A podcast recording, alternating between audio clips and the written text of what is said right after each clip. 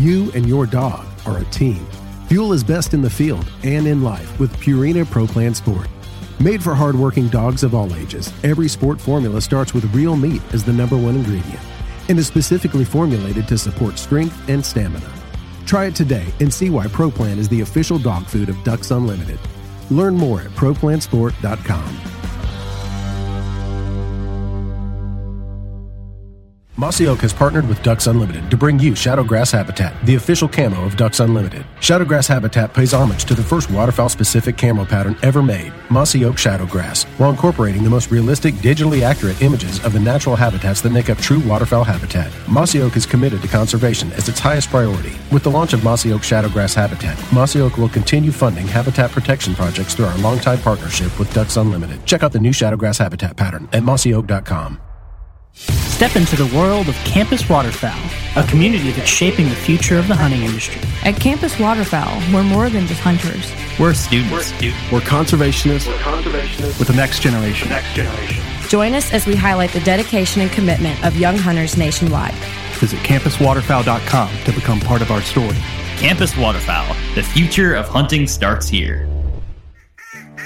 We are the Ducks Unlimited Nation united by our passion for hunting, the outdoors, and conservation.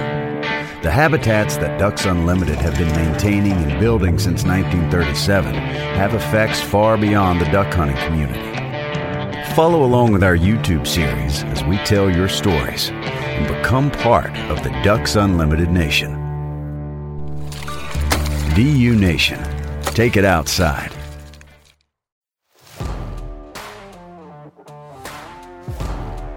Welcome to the Ducks Unlimited podcast, the only podcast about all things waterfowl. From hunting insights to science based discussions about ducks, geese, and issues affecting waterfowl and wetlands conservation in North America, we bring the resource to you. The DU Podcast with your host, Dr. Mike Brasher.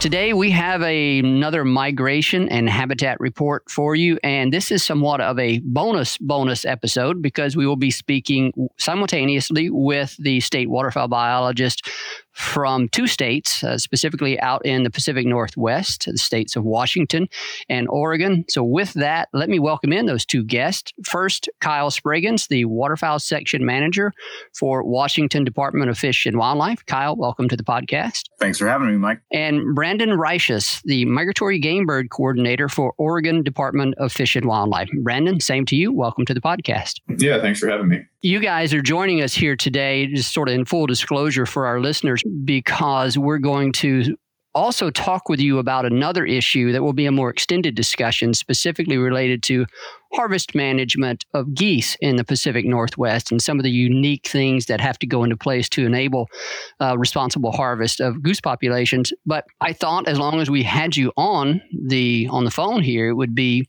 useful and perhaps informative to our waterfowl hunters and constituents out west to get a report from each of you, sort of from the field, what we're hearing with regard to waterfowl migration, uh, habitat conditions, any type of weather developments, lack of weather, whatever the case may be.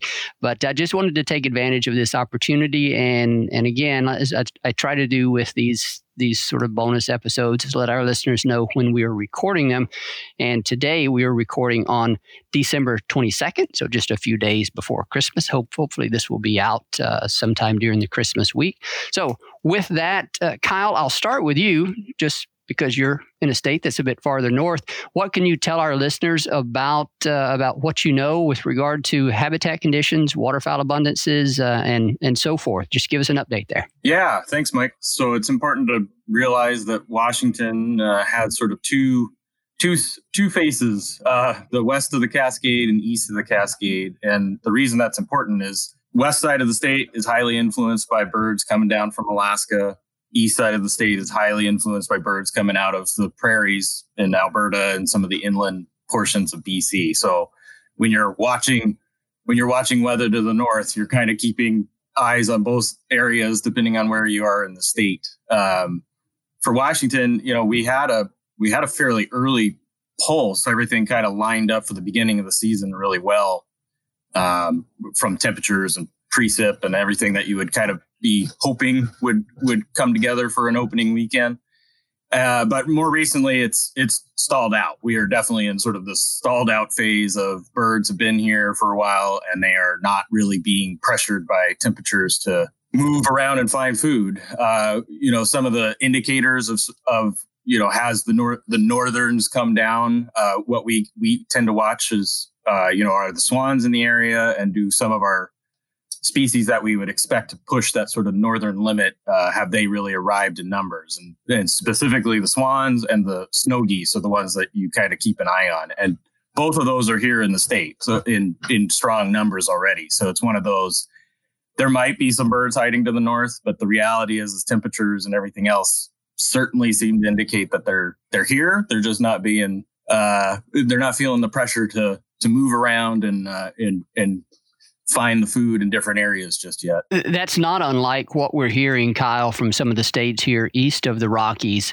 Uh, we speak with a lot of our state bi- state biologist partners uh, here I guess more locally, the southern end of the Mississippi Flyway, a lot of those agencies actually conduct aerial surveys or ground surveys of some sorts on a monthly basis, or in some cases, even more frequently than that. Do you in Washington conduct any type of surveys during during the winter months, either ground based or aerial? Uh, it's fairly limited. Uh, much less so than it used to be. Uh, the main surveys that we conduct are related to snow geese, uh, Brant and the Swans. Not that we, not that they're harvestable, but in terms of keeping tracks of track of waterfowl populations, those are the three that we do have winter flights that inform sort of what is the population at.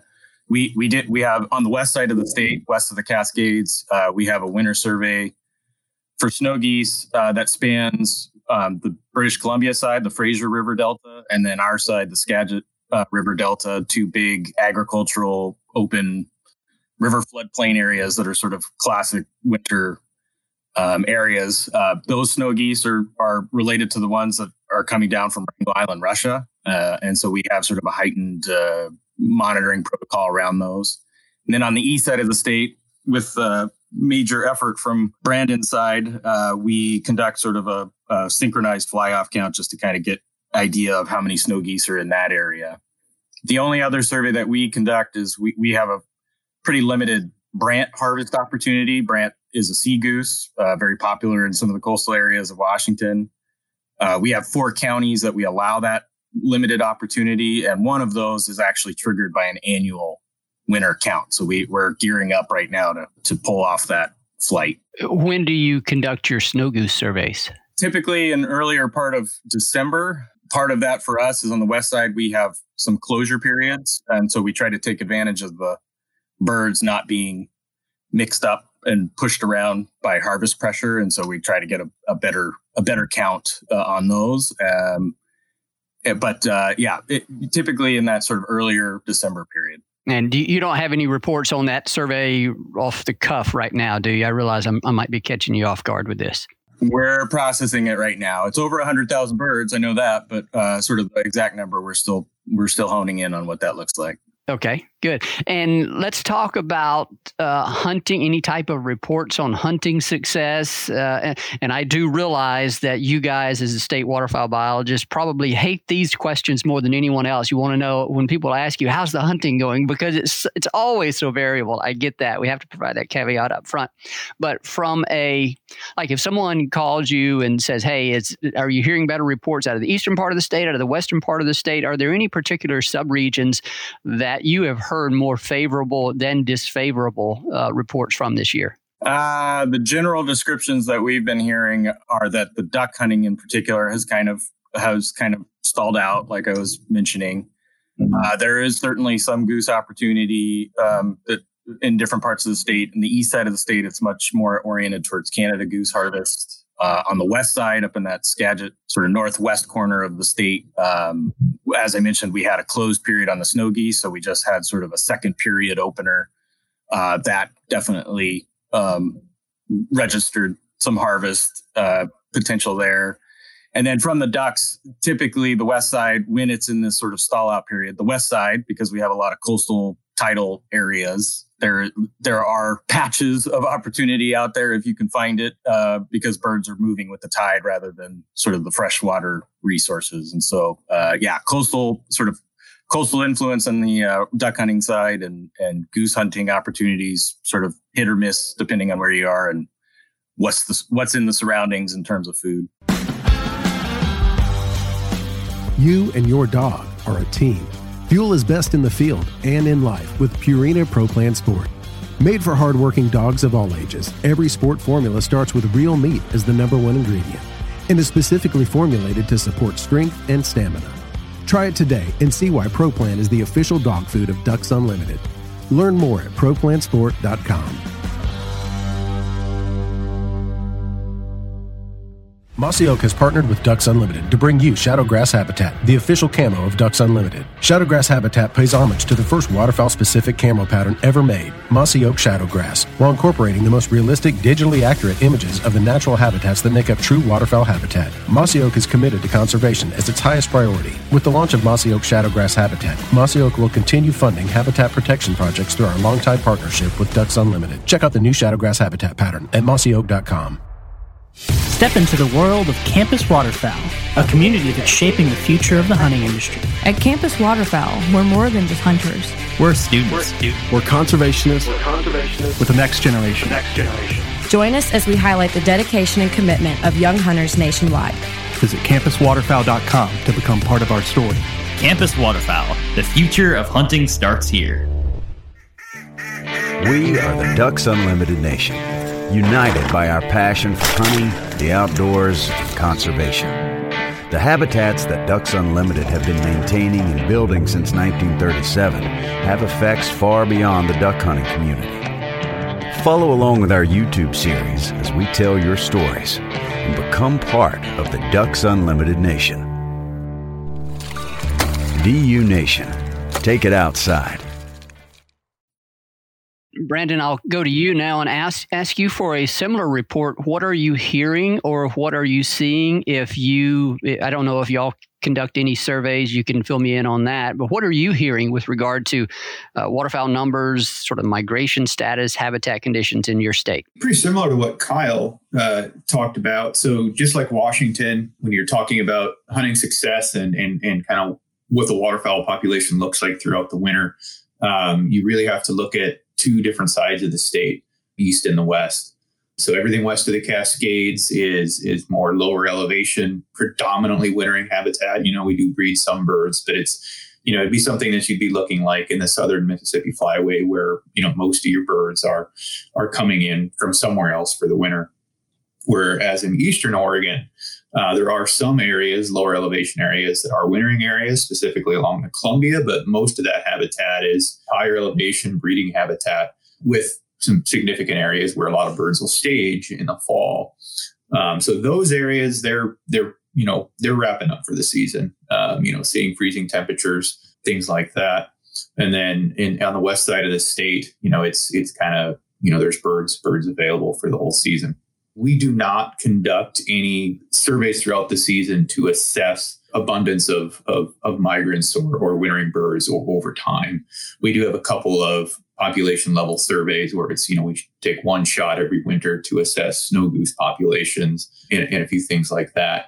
The only exception to that would be um, in South Central Oregon at our Summer Lake Wildlife Area, a pretty large area that the department owns, where we do a weekly uh, driving census. And again, though that area is is you know kind of wrapping up for the season, there's always some birds there, but instead of the you know 50 60,000 ducks that we might estimate in in early October, we're down to you know 5 or 6,000 that we're estimating now and that's that's our typical overwintering number for that area. Overall, this year, uh, things started out really well, um, especially in Western Oregon.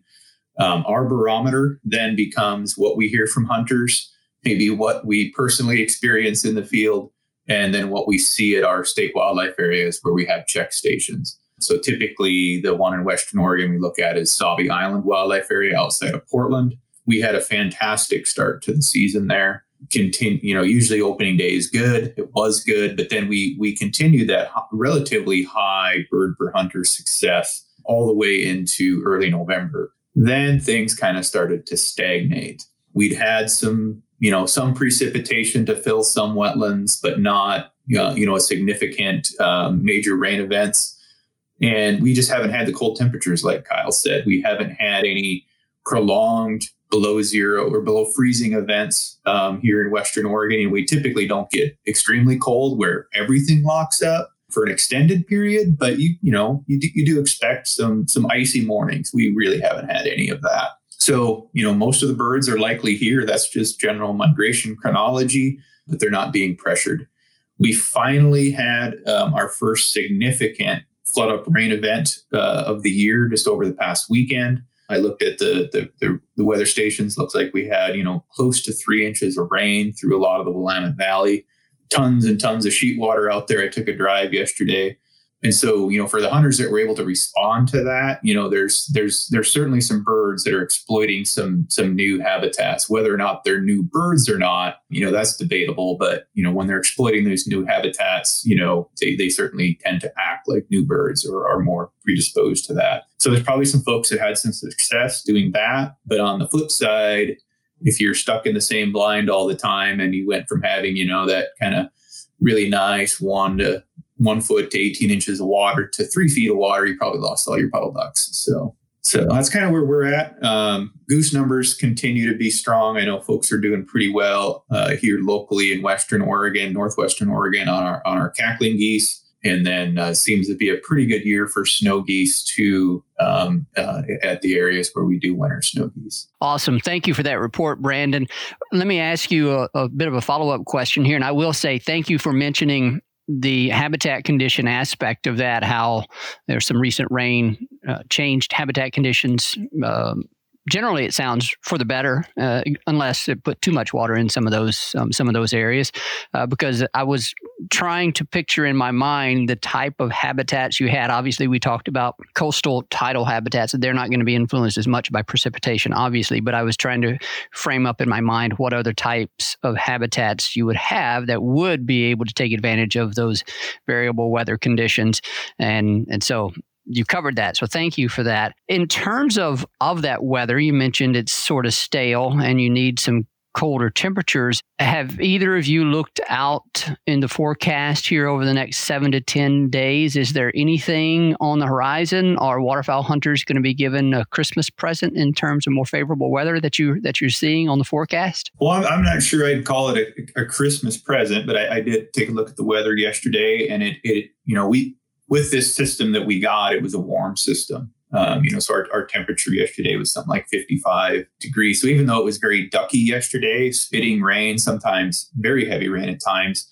um, and quite windy all day long, you know, the temp was warm. I think the extended forecast here is a, you know, a, a change there where we're going to be cooler.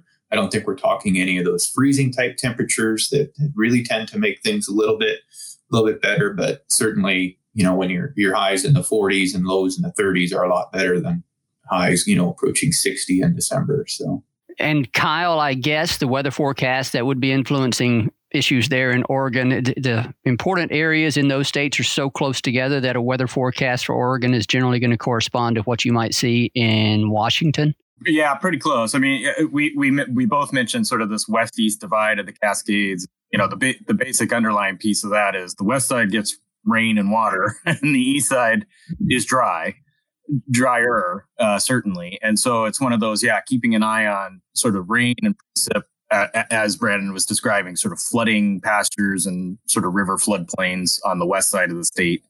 And on the east side of the state, it is definitely much more of a, that sort of tipping point of the the cold, hard enough freeze that you're pushing birds into those sort of lower uh, lower areas that actually still have some open water. And uh, as he said, somewhere right around Christmas, it looks like what what starts happening is a little bit more of a cold snap on the east side, and, and the other piece that he mentioned is yeah, we're getting this sort of warm rain surge coming in from the ocean, but at the same time we're having this sort of cold push from from Alaska, and so in in Washington, particularly in our on the west side, Puget Sound sort of marine waters, uh, that's where yeah you suddenly get the sort of swirl that might might start happening and kind of birds shifting around and in the local area I, I, whether or not that's really truly new birds coming in or just birds that have been around that are having to suddenly figure out new areas. That's always that's always part of the debate. But uh, yeah, there's there's some change on the horizon, at least from the uh, the weather aspect. Well, I can tell you that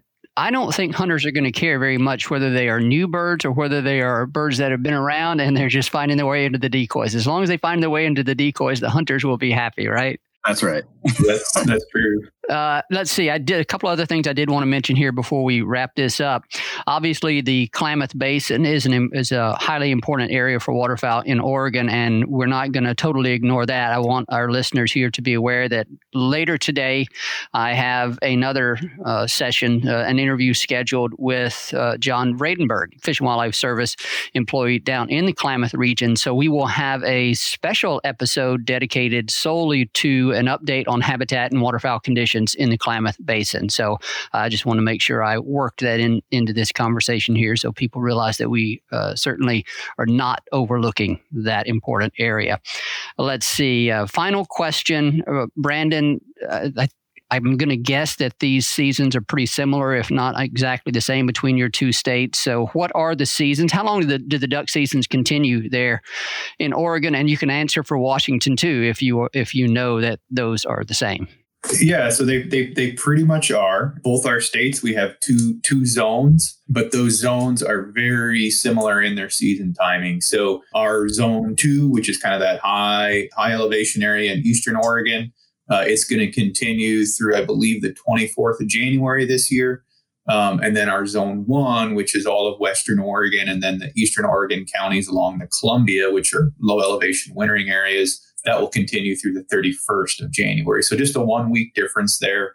Um, and our, our opening dates are that are, you know, also just have that one week difference. So, you know, as many of the listeners may know, the Pacific Flyway is is blessed with a longer duck season than than a lot of the the more eastern flyway simply because um, you know much lower numbers of, of hunters. So you know we've got a 107 day season, and so we're looking for a duck season there to wrap up at the the end of January. You know, basically as late as you can go. And then our goose seasons, most of the uh, goose seasons will close about the same time.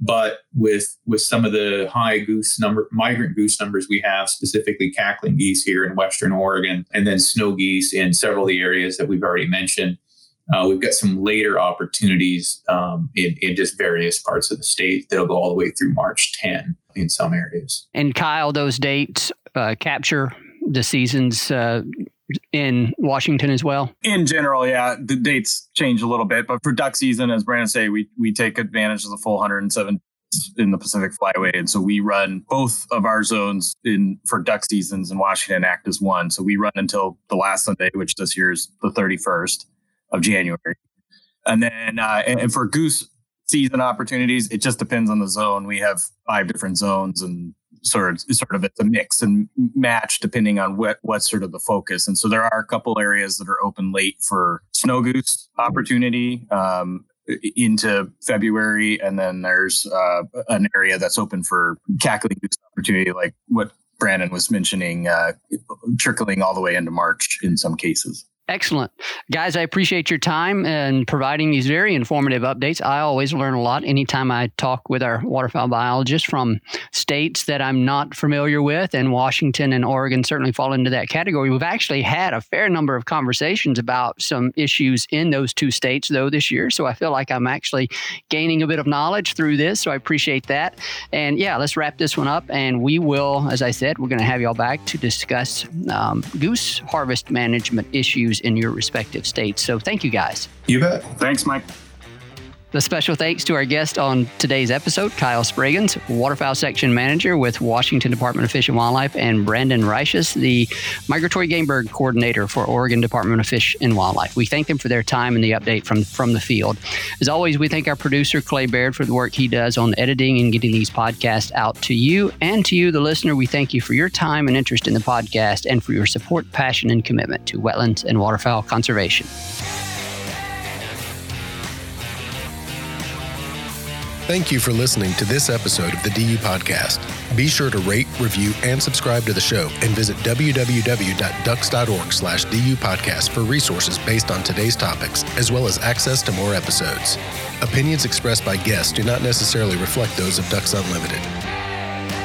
Until next time, stay tuned to the Ducks.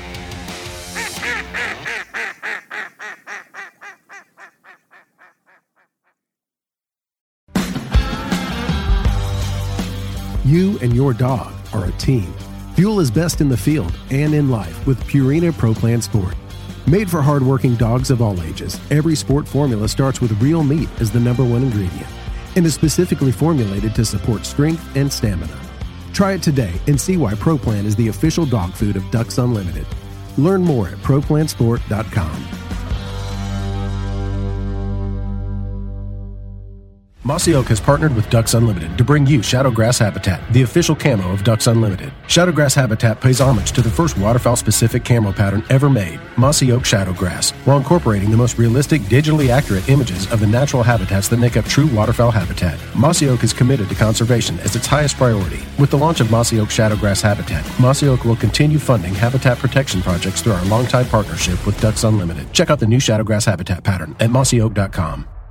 Step into the world of Campus Waterfowl, a community that's shaping the future of the hunting industry. At Campus Waterfowl, we're more than just hunters. We're students. We're, students. we're conservationists. We're conservationists with the next generation. The next generation. Join us as we highlight the dedication and commitment of young hunters nationwide. Visit campuswaterfowl.com to become part of our story. Campus Waterfowl, the future of hunting starts here. We are the Ducks Unlimited Nation united by our passion for hunting, the outdoors, and conservation. The habitats that Ducks Unlimited have been maintaining and building since 1937 have effects far beyond the duck hunting community. Follow along with our YouTube series as we tell your stories and become part of the Ducks Unlimited Nation. DU Nation, take it outside.